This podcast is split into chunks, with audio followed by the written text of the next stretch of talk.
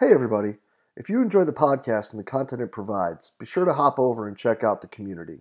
The community is an exclusive members website that is just an extension of what we do here in July at the Central Virginia Sport Performance Seminar. What it is is a combination of video lectures, a coach's corner with your Monday morning take home information, and a forum where you can talk about anything and everything related to the field of strength and conditioning. In the community, you'll find content added each month from some of the top practitioners in the world, ranging from PhDs to high level coaches, bringing you exactly what they're doing with their athletes or their research at the present moment. On top of that, an additional discussion by coaches bringing you that Monday morning information, things that you can add to your training program right away. Tying that in with the opportunity to discuss with coaches around the world in the forum on anything and everything from the topics addressed in these presentations to whatever you're seeing in your daily life as a coach. If this sounds like the right thing for you and your staff, go ahead and hop over to cvasps.com slash community and try it out for 48 hours for just a dollar. If you like it, you're signed up, ready to roll, and you're jumping into all the great content added each month. If not, feel free to go ahead and cancel at any time. No questions asked. We're really excited about what we're building in the community and hope you are too. Go ahead and hop over to cvasps.com slash community and check it out today. Today's My Thoughts Monday is brought to you by GymAware, the leading tool when measuring performance in the weight room. Guys, VBT is all the craze right now. It's a hot, sexy topic, although it's something that's been around for a while. And the man who wrote the book on velocity based training, Bryan Mann, has called the GymAware the Rolls Royce when it comes to velocity measuring devices. Guys, the ability for you to shoot all your information right up into the cloud and store it right away is enough for, for me right there to, to make sure that this is something that I had in my weight room.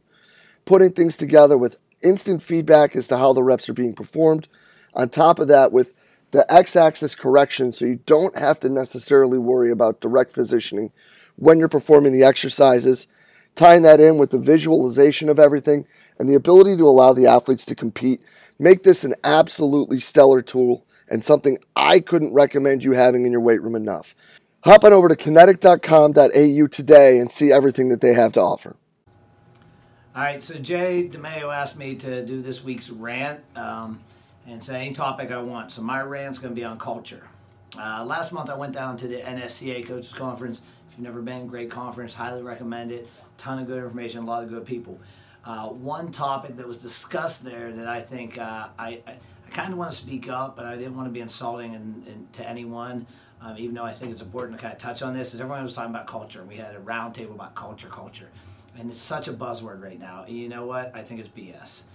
And this is what I mean when I say it's BS.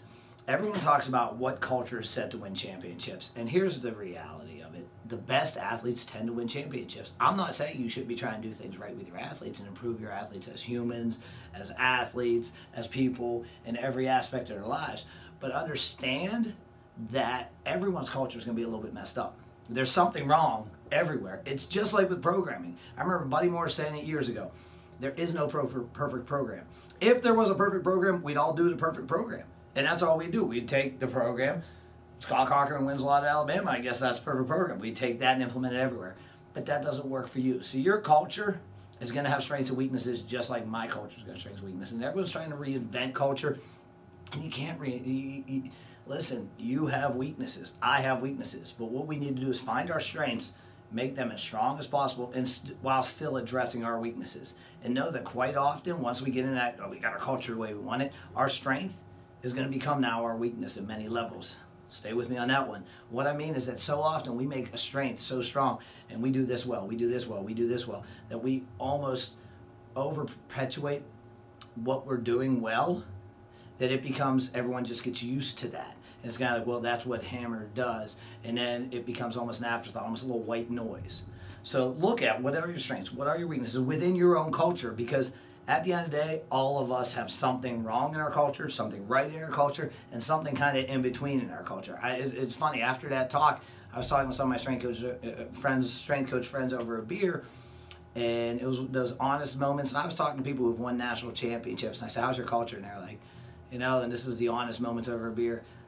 You know that one national championship team we had some you know a couple kids that weren't good kids or we had this athlete over here who wasn't a hardworking athlete but happened to be the captain of the team and we had this athlete.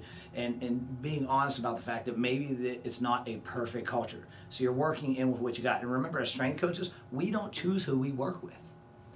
We're handed people. So here are the athletes i've recruited. I'm the head coach. I've recruited athlete a b c and d now go train them and when they come in, you know nothing about them. You say, well, here's our culture that we've set. Well, you're, if you're not meeting those athletes where they are, it doesn't matter what your culture is. Because they're not going to buy in immediately when, when they walk in the door and you say, well, my seniors set the culture and that's the way it rolls. I've learned this the hard way. When you lean on those seniors, and I've made a mistake, I'll give you a perfect example. Women's basketball a few years back, we had a phenomenal senior class, four girls. I actually, first time ever, I gave the strength conditioning award to a senior class, all four girls. And I was sitting there with my associates next year, and I said, "Man, I made a mistake." So I said? I could lean on them so much to do what was right. In other words, if we needed something done in a weight room or something people didn't want to do, I'd get excited and say, "I get those four on board. The rest will follow suit because they're the leaders." And I realized I screwed up. I had built this culture, built my strength into a weakness, where those seniors were so on board with what we were doing that I didn't neglect the younger younger girls, but I wasn't preparing them to take over. So while my culture was seniors going to lead the way, the weakness of that culture was that maybe I wasn't giving enough to the juniors and sophomores. Now I got real lucky.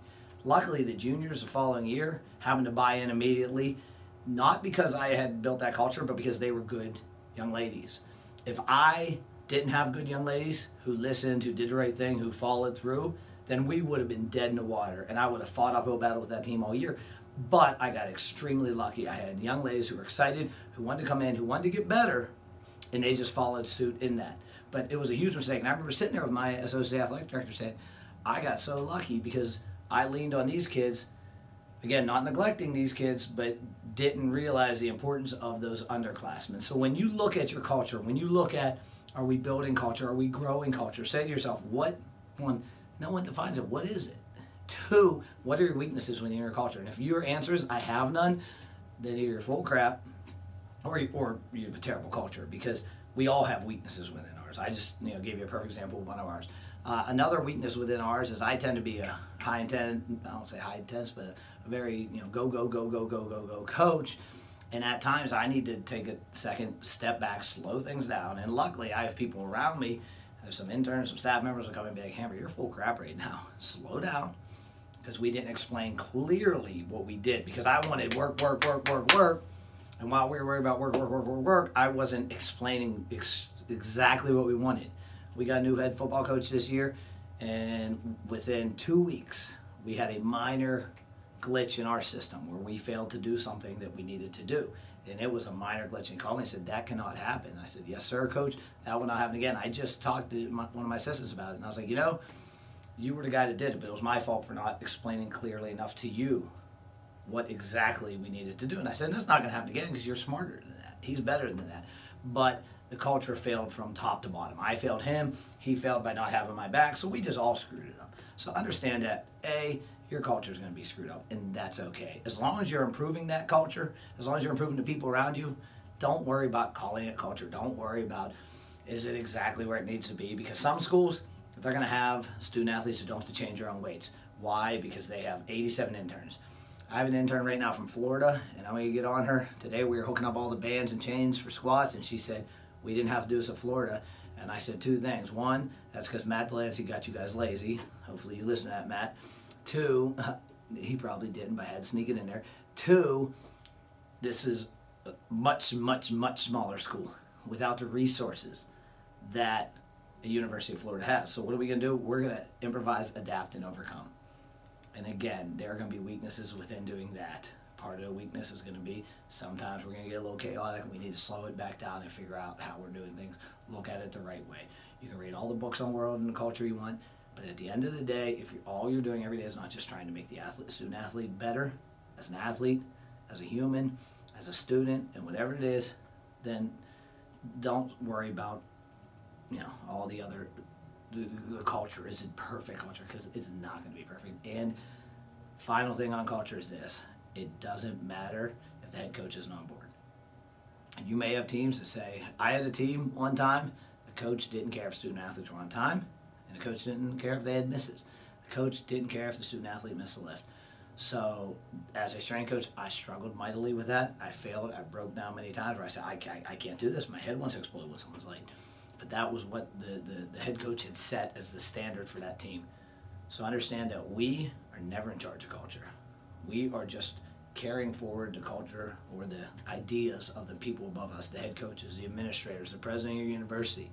Right now, we have a president that's very involved in athletics, and I better know what he's saying so I can kind of mimic his vision to help build what he wants because I'm not in charge. And at the end of the day, one sooner or later, maybe 20 years from now, maybe 20 minutes from now, they're going to hire a new strength coach here, and he's going to come in here and say, "This culture's screwed up. I need to change it," and put in what he or she wants going on. So remember that you're not perfect. I'm not perfect. Just try to be a little better at what you're doing every.